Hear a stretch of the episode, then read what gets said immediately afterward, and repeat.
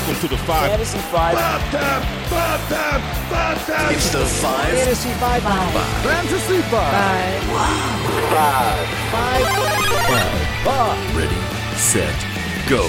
Fantasy freaks and geeks, what's up? James Koh here with you. We welcome you into the Fantasy Five, all the fantasy advice you need in just about five minutes. This show brought to you by the fine folks at monkeyknifefight.com. I would love for you to try out these guys at monkeyknifefight.com because they are giving you free money. Who doesn't like free money? Come on, five bucks just for signing up. Plus, it would help out this show. It would help out me. I would consider it a personal favor if you went on there and used my promo code KOH, spelled K-O-H, to have your first deposit matched instantly up to 50 bucks. Again, a very fun game. Super simple game to play as well. It is stuff like, oh, how many points is LeBron James to score? Sign up and play today. MonkeyKnifeFight.com. State and age restrictions apply. See site for full terms and restrictions. All right, let's go.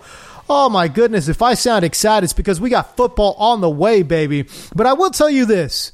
I will tell you this. One thing I hate about week one are the depth charts. I hate them. They're filled with so much misinformation. Coaches are maybe trying to, you know, assage egos. Maybe they're possibly trying to confuse opposing game plans.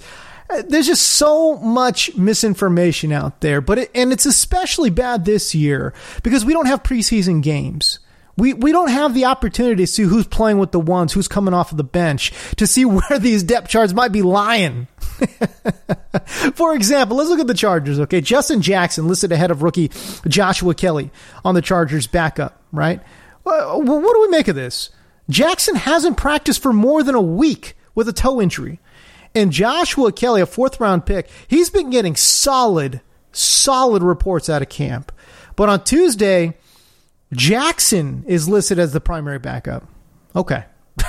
I don't, I don't know what to make of that, right? I mean, look, obviously I've been saying, you know, draft Joshua Kelley, draft Joshua Kelley. And, and I think, I still believe long run that it's going to be his time.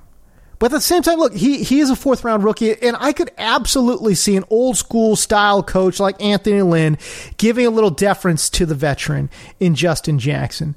The Chargers have a beautiful matchup, albeit on the road against the Bengals, a team that was pretty bad against the run last year, but in my mind, this matchup should be a very high scoring affair, and I think it's a beautiful matchup for all running backs involved.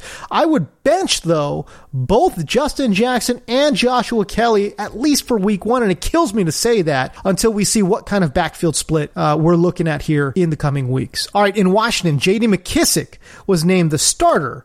But a lot of what we heard from the outside, right, was that Adrian Peterson was cut because of not McKissic, but of Antonio Gibson. McKissic is a fine person, I'm sure. Okay. Probably a great guy. Probably wears his mask even when he's driving his car. Okay. Great guy. but I think we've seen enough of McKissic with our own human eyes on the football field to confidently say this dude right here is not an NFL caliber starting running back. Maybe it does play out this way, I- but I'll just use my brain and say, you know what? It's probably Antonio Gibson who they spent pretty good draft capital on. It's probably Antonio Gibson who's going to get the bulk of the touches here in Washington. Bigger, stronger, faster, just as good of a pass catcher as JD McKissic. Give me that dude. Week one, Washington at home taking on the Eagles. Gibson is at worst a flex play, but in my mind, a solid RB2 in 12 team or deeper leagues. All right, we move on. New Texans wide receiver Brandin Cooks is dealing with quad injury and missed practice Tuesday. Probably not a great sign considering Houston opens the season against the Chiefs on Thursday. Keep a close eye on the injury reports, but I would say this move him into your flex if you can. And for week one, I would hope that you've got someone, somebody that you could play off your bench if Cooks is not able to go. Oh, but hey, let's say you want to get spicy. Let me give you a taste of a little receiver play.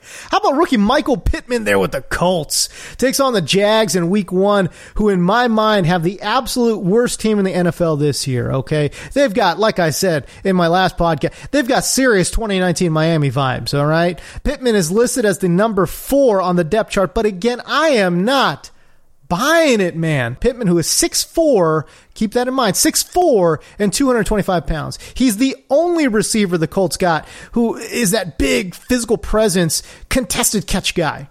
He's the kind of receiver that Philip Rivers loves throwing to whether it was Mike Williams, who's 6'4, or Tyrell Williams, who's 6'4, or Michael Floyd, who is 6'5, or Vincent Jackson, who is 6'5. Rivers found ways to get a couple shot plays up for these kind of power forward type receivers. And man, I could just see it right now. All right. It's beautiful. It's early third quarter. It's play action, safety shading against T.Y. Hilton, and bam! It's one of those ugly wobblers from Rivers 40 yards downfield. Pittman going one on one with some poor 5'10 backup defensive back. Oh, give me those six points, baby. I can see it right now. All right, that's it for me. If you want to follow me on social, that would be great. I'm going to be releasing a, a, ton of social content this year, man. Follow me on Twitter, follow me on Instagram at James D. Koh. We'll see you.